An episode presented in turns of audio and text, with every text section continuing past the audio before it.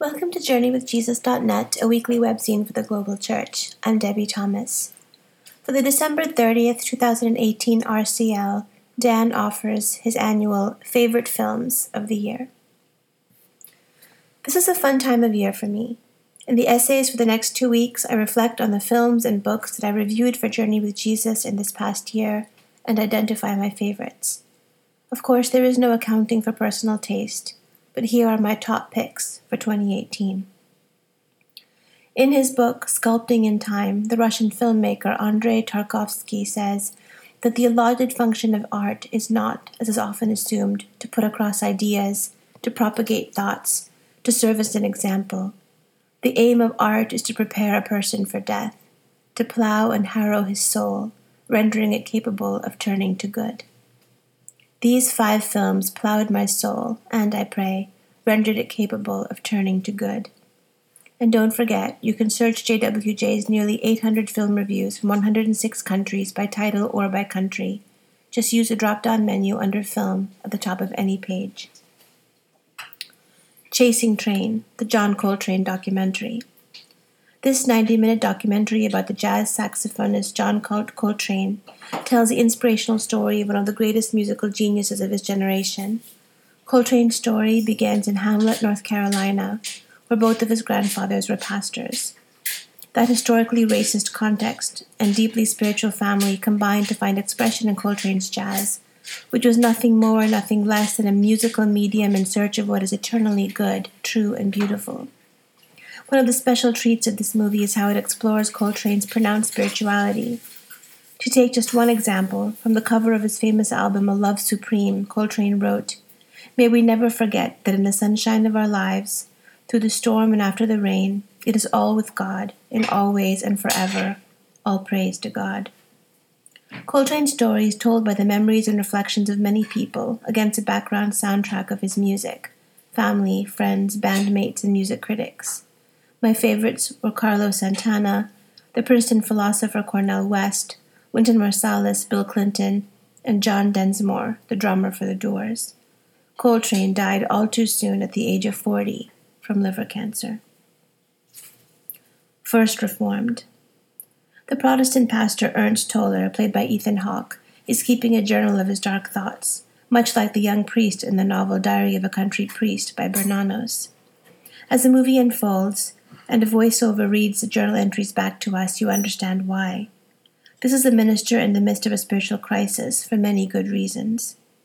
Those who are familiar with the personal background of the director Paul Schrader of Taxi Driver, Raging Bull, and The Last Temptation of Christ will view this movie as deeply autobiographical. In a panel discussion after screening of First Reformed, Schrader admitted that he keeps returning to versions of his most famous character, the estranged outsider Travis Bickle, in the 1976 classic Taxi Driver, and that Toller is another iteration of Bickle, who once confessed, Loneliness as a loud my has followed me my whole life, everywhere, in bars, in cars, sidewalks, stores, everywhere. There's no escape. I'm God's lonely man. This is Schrader's 12th film, and many critics are praising it as a culmination of his remarkable 40 year career. Human Flow. In July of 2015, after four years of house arrest in his native China, the dissident artist Ai Weiwei finally got his passport back. He immediately moved to Berlin as a refugee in exile he thus brings his personal experience to the signature crisis of our age, namely the 65 million refugees all around the world who have been forcibly removed from their homes. This documentary film is an excellent example of how sometimes images are far more powerful than words. There's very little narration, except for the intermittent facts, figures, and interviews with experts from places like Human Rights Watch and the UNHCR. To make the film, Weiwei gathered a team of 200 people that filmed in 23 countries.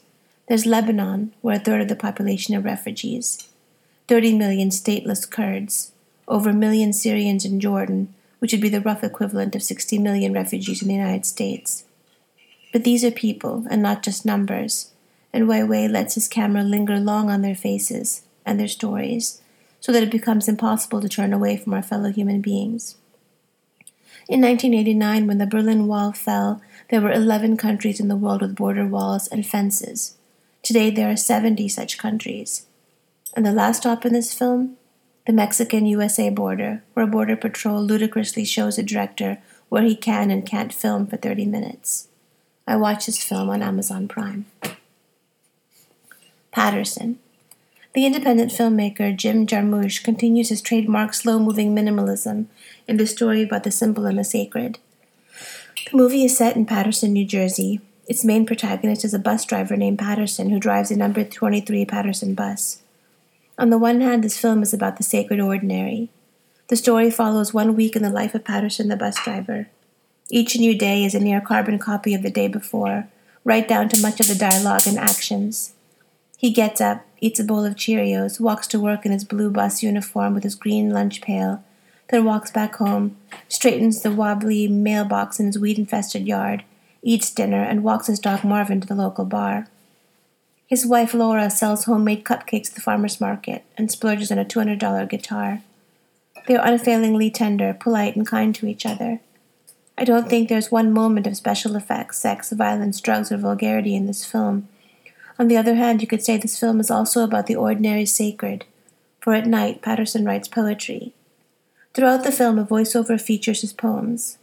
We also learn that William Carlos Williams was a Paterson native, who similarly had a regular job as a physician. Paterson never speaks to his writers, but he eavesdrops on their conversations as a careful listener and keen observer of their humanity that he encounters every day. Perhaps that's because he doesn't even own a cell phone. I watched this film on Amazon Streaming. Won't You Be My Neighbor? This documentary movie about Fred Rogers and his television show for preschool children called Mr. Rogers' Neighborhood has received uniformly rave reviews. In our age of violence and vulgarity, it is a shocking commentary on personal and civic kindness. Like many people in the theater, I just wept at times as we watched this ordained Presbyterian minister fulfill what he understood to be a sacred calling in otherwise media wasteland. One of Rogers' sons noted that for a man who spent his whole life in television, my dad really hated most of what was on TV. He thought it was horribly degrading for children. So it was an unlikely medium for a powerful message that, as Mr. Rogers said, love is the root of everything. Margaret Whitmer, one of the producers of the show, observed how if you take all of the elements that make good television and do the exact opposite, you have Mr. Rogers' neighborhood.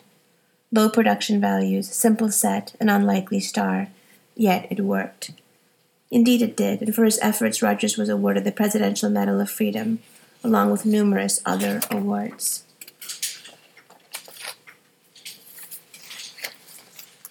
For books this week, Dan reviews Shoe Dog. In 1962, Phil Knight was fresh out of college at the University of Oregon and Stanford Business School, with a year of service in the Army, when at the age of 24 he had what he calls his crazy idea. He and Bill Bowerman, his track coach in college, ponied up $500 apiece and started Blue Ribbon Sports in order to import Japanese running shoes. It would be seven years, in 1969, before he paid himself any salary Today, Nike has revenues of $34 billion, 74,400 employees, and offices in 52 countries. With a net worth of 35 billion, Forbes lists Knight as the 28th richest person in the world. There have been numerous books about Nike, including those by former employees and a Harvard Business School case study about the company. But here, the 80 year old founder gets to tell his own story. Learning about how a small startup of eccentric running nerds became one of the world's most powerful brands is inherently interesting. But what really makes this book hum are Knight's personal reflections. He reflects on numerous mistakes that he now regrets. He hired a spy to infiltrate his Japanese supplier. He lied to them about Blue Ribbon's non existent factory on the East Coast, and even stole documents from them in the middle of a meeting. He repeatedly reflects on his difficult relationship with his father, who criticized him for, quote, jackassing around with shoes. He returns time and again to his failures in balancing work and family with his wife of fifty years, Penny, writing at one point that the guilt was palpable. Whereas he speaks at length about his two sons, Travis and Matthew, he never mentions that he also has a daughter, Christina. By nature a shy and private loner, Knight admits that no employee sacrifice was too much to ask, and that in keeping with my personality I expressed no gratitude, I spoke not a word of thanks or praise.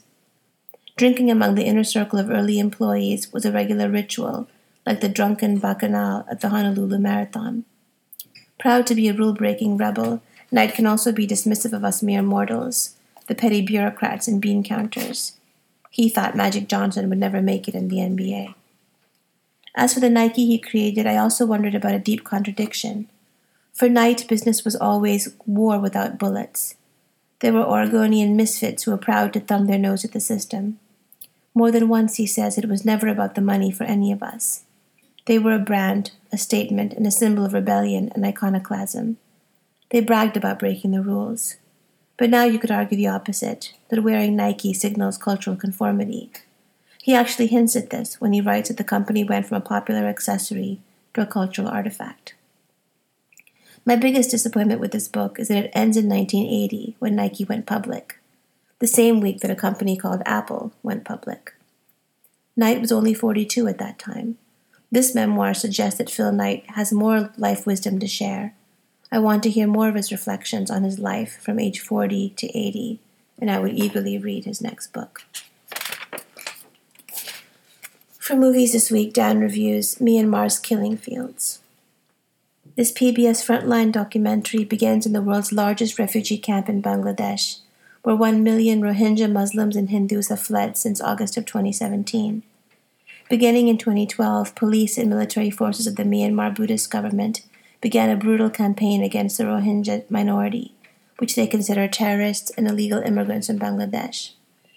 The atrocities have included the worst sorts of human rights abuses imaginable torture, mass execution, gang rape, arson, infanticide, forced ghettos, checkpoints, controls of all aspects of life, like shuttered mosques, and forced registrations with the government.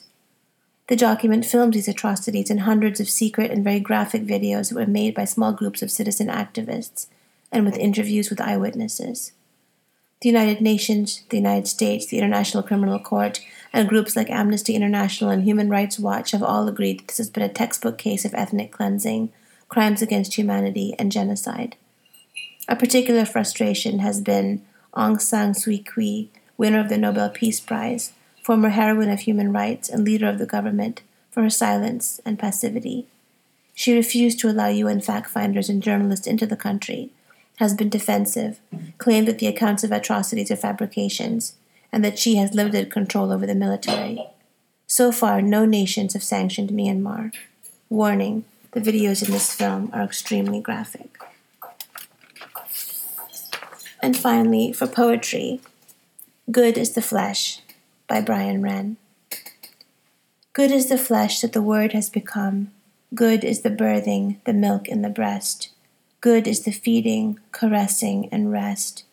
Good is the body for knowing the world. Good is the flesh that the Word has become. Good is the body for knowing the world, sensing the sunlight, the tug of the ground, feeling, perceiving within and around. Good is the body from cradle to grave. Good is the flesh that the Word has become. Good is the body from cradle to grave, growing and aging, arousing, impaired, happy in clothing or lovingly bared, Good is the pleasure of God in our flesh. Good is the flesh that the Word has become. Good is the pleasure of God in our flesh, longing in all as in Jesus to dwell, glad of embracing and tasting and smell. Good is the body for good and for God. Good is the flesh that the Word has become. Thank you for joining us at JourneyWithJesus.net for December 30th, 2018. I'm Debbie Thomas.